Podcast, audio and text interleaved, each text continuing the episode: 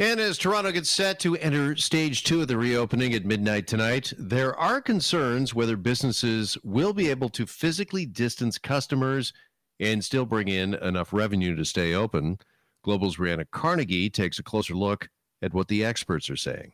Normally, it feels like summer when you see a packed patio, but epidemiologist Colin Furness hopes we don't this year and that restaurants physically distance their customers. Having it sparsely populated is going to feel not quite the same. So it really does get down to whether the business owners are creating an adequate space and whether the business model supports that. And many businesses can't afford it. Rocco Rossi is president and CEO of the Ontario Chamber of Commerce. As one restaurateur told me, I can go bankrupt faster at a third capacity capacity than staying shut down. He adds business owners also face challenges getting workers in if they aren't comfortable using public transit or putting their child in daycare. Brianna Carnegie, Global News. All right, thank you, Brianna. There's a group of hospitality employees somewhat concerned about returning to work and also wanting to have their voices heard. And they have created a brand new group called SHOTO, or the Society of Hospitality Workers. Sarah Torriello represents the group, and she joins us now here on Global News Radio 640 Toronto. Sarah, good afternoon. Hi there. Thanks for having me. Well, thanks for coming on. Uh, just give us kind of the background here. How did this uh, group come to be? Sure. Uh, so basically, this is a membership driven organization made up of hospitality workers uh, that seeks to represent our voices as workers at all levels of government. Uh, so basically, we feel like our voices have been kind of absent from the conversation. There have been initiatives from business leaders in the community and from politicians to try and save hospitality. We think those initiatives are important, but however, we feel like we need something specifically that speaks to hospitality workers and our concerns uh, moving forward and working safely when we return to work after the pandemic. All right. What is your number one or your biggest concern returning to work? Well, right now, as employers are recalling people, there really isn't any, you know, uh, structure laid out regarding like who is being recalled right now, if it's based on seniority, uh, and then again, like what the hours are going to look like, the capacity with the reduced capacities, and that kind of thing. So it's our biggest concern. The CERB's been extended, which which you know uh, is it's a relief for a lot of people, but we need more uh, income supports moving forward because it looks like we'll be the last industry, you know, fully returning after the pandemic um, and after everyone else returns to work as well.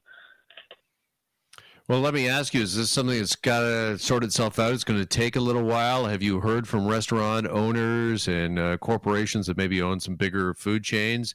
Is it a case of they just don't quite know what their own hours are going to look like right now, and that they're just kind of figuring this out? Absolutely. There's, there's just a lot of uncertainty uh, all around the table, and so we're we want to lobby the government to take more action and initiative on behalf of hospitality workers in particular, considering considering our unique needs uh, going forward in in providing service with, with that during the pandemic. One of your biggest concerns, it seems to me, would be safety. And I'm just wondering just how much dialogue there has been, uh, Sarah, between restaurateurs and servers, their employees, when it comes to now interacting with customers and what is quote unquote uh, the new normal and as patios get set to uh, reopen tomorrow here in Toronto do you think there's been enough discussion has there been enough training for staff when it comes to things like physical distancing and how you're to interact with customers Absolutely not. Like it seems at this point that it's being left to the employer to decide what measures they're taking and communicating and training their staff uh, on those. But we believe that there should be an industry wide plan uh, or or some kind of like guide regarding reopening and social distancing and maintaining that that restaurants can apply and that all uh, restaurant workers can adhere to. What have your members, those in the group, what have they been hearing as they get set to return to work here in Toronto? And maybe have you spoken uh, with others uh, throughout the province who've been able to return to work a couple of weeks ago, or maybe those across the country? uh, you know, upwards of a month ago were able to return uh, to work. What have you been hearing from them? Same kinds of things uh, with reduced capacity. If you're a grat worker, you're not making nearly as much money as, as you were, you know, pre-pandemic. Um, so that's been an issue. Fewer hours, and then the fact that most people haven't been called back yet and won't be for the foreseeable future. What happens to those people? Yeah, what would your best piece of advice be? What is ShowTO? Uh, what are they advising uh, servers who've uh, got concerns uh, when it comes to uh, getting back to work? So check out our, our Twitter, check out our social media, our Facebook, our website. It's called withtheshow.ca. We will be posting information, surveys that people can fill out, um, and then the information from the, those surveys will be used uh, for us when we get in contact with different levels of government to discuss our unique needs going forward. All right. Sarah, wish you all the best of moving forward. Thanks so much for your time this afternoon. Thanks so much for having me. All right, there goes Sarah Torriello, who is with the group Show ShowTO, the Society of Hospitality Workers, voicing some concerns when it comes to uh, getting back to work and getting paid. And of course, once they are back to work, the safety concerns uh, that they have.